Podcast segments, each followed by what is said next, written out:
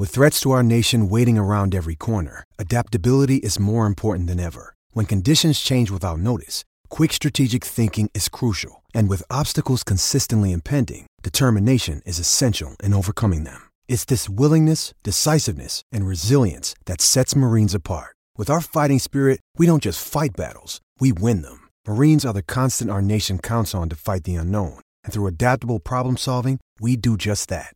Learn more at marines.com.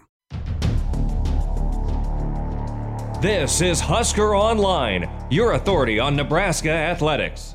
You know, we were lucky. Um, I think handled some things well in the fall that that prevented us from having major issues with COVID. You know, really feel for Fred right now as he's trying to build that team and then having this setback. And uh, mostly we're concerned for him and, and his health. Uh, you know, was texting back and forth with him a couple days ago, and it sounds like he's doing well. But uh, these are just tough times, and, and hopefully we'll we'll turn the page on this and, and have uh, more normalcy very soon. But uh, certainly pulling for him and his team, and hope they can finish strong.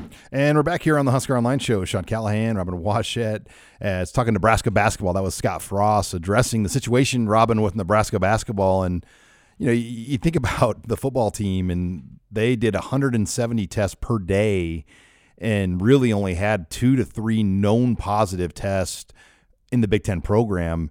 Nebraska basketball has seven tier one positives with players or just overall? Seven players, 12 total tier one personnel. Which I mean, including the head coach. That's incredible. I mean, when you when you think about just how out of control this thing can get, mm-hmm. um, but the time of year, we know the winter. Um, we always thought that the winter was going to be a tough time for this virus, and and it's proving to be very tough for a lot of people in college basketball, not just Nebraska, um, but it just tells you the, the, the, virus will do what it wants, and mm-hmm. and, and it, you can't you can try to stop it, but it, it's going to do what it does, and uh, Nebraska basketball, in the meantime, probably will only play two games, Robin, over this entire month of January.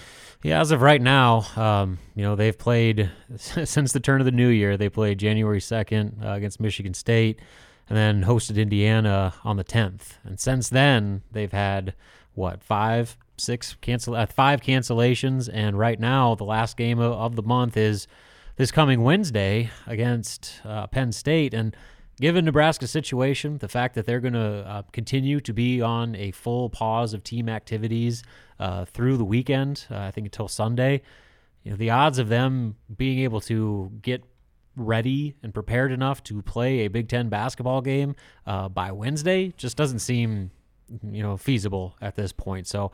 I, nothing official has come out yet, but I would expect that game um, on the 29th to, or on the 30th, sorry, to be postponed uh, and add that one to the list. And then they finally return to action probably uh, on the third the following week uh, at Michigan State. But, you know, Michigan State they're going through their own COVID stuff too. They have four or five players just test positive too. So, uh, and Tom Izzo has already had COVID. So I mean, it's it's a deal like you said where it's not just a Nebraska issue. People want to like point fingers and say, "What's the basketball team doing?" Well, you know, Villanova, they just played I think earlier this week their first game since December 23rd because of you know COVID. DePaul uh, didn't even play their first game until well into late December. So I mean, it's happening all over the country, and it just goes to show you that with basketball, it's so much different that everyone is together all the time. And with football, you know, you're breaking it up offense, defense by position where not everybody is on the court together, in the locker room together, in the meeting room together, watching film together.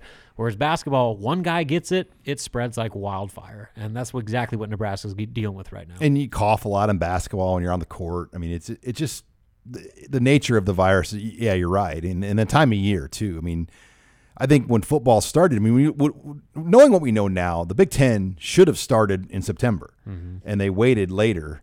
Um, but they had the perfect schedule laid out, but obviously they couldn't get their administration to to agree to start that early because of the questions, which led them to start October 24th.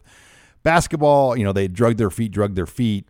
Um, should they have been a little bit more aggressive in December and, and tried to play maybe a couple more conference games in December? I mean, they gave a lot of downtime that you would have liked to have had right now. Yeah, well, especially with condensing the non-conference schedule and only allowing seven games. I mean, that was supposed to create more windows for you to be able to play your conference games, which are obviously the most important. So now you're looking at a situation where, let's just assume that that Penn State game um, next Wednesday gets gets canceled, uh, I mean, there's a chance for Nebraska will have to play roughly 15 games in 34 days. And there's going to be a whole bunch of shuffling that goes along with the final six weeks of the schedule uh, to where, I mean, you're probably playing back to back games, uh, you know, the, against double play opponents that have already been postponed. That's another thing worth noting is I think four of the five postponed games so far against double play opponents. So Nebraska will play four of those five postponed games. Uh, we're, already set for a second meeting, which in theory you could potentially play back to back, where you're playing, you know, two consecutive nights or two games in three days, just to try to pack those games in there, just out of convenience. So, uh, what the schedule looks like now, I have a feeling is going to look significantly different once they start moving pieces around, try to get all 20 games in, because the Big Ten needs all 20 games played for each team. Now, I don't understand though, Robin. Like, what's going to take precedent? Like, what is it in order of cancellation? Is it just trying to puzzle it together? Yeah, puzzle it together. I don't think there's a priority. I think it's just a matter of can you get the games played before the NCAA tournament. And why it's so big for the Big Ten is, uh, I mean, they have a serious chance of getting 10 to 12 teams in the NCAA tournament. And if it comes down to it, where those teams 10 through 12 uh, are pitting at large resumes against maybe schools from other conferences that played more games, uh, maybe that would be the the difference between getting in and not getting in. So, uh, you know, this is a huge year for the conference that uh, could be kind of an unprecedented field uh, for one league in the tournament. And that's why they need these games to be played. And they're going to do everything they can to make sure it happens. And each team you get in by each win, you get more money. Uh-huh. Um, each each game you play in the NCAA tournament is a unit, and the NCAA gives you a certain amount of money per unit. So the more units, the more money for the league. And let's face it, this league does need some money. Absolutely, and so that's why I said. I mean, they're gonna if if it, even if it comes down to like, here's another possible situation. What if they decide to scrap the conference tournament altogether, just to give themselves another week to try to play more games and, and make up as many games as they possibly can? And I think that's honestly a, a, realistic option. That gives the inventory still to the television networks. Exactly. I mean, you're, you're not losing any TV money, and you know, you're another issue is uh, right now the moving everybody to Indianapolis. All it takes is you know one team to have an outbreak, and then one team gets infected, and everybody's around each other, practicing on the same courts, playing on the same courts, uh, using the same locker rooms. Uh, you could have a serious outbreak within your conference, not just a team, but within your conference that could cause huge ripple effects come NCAA tournament time. I wonder if they could come up with a pod where like there's three teams that need to play one another and you just play them in the same place. I, I mean, obviously, I don't think that's likely, but yeah, I think you're right, Robin. That that weekend of March 11th through 14th, you might just have Big Ten games being played yeah. in those windows, like CBS or whoever airs the conference title game, Fox.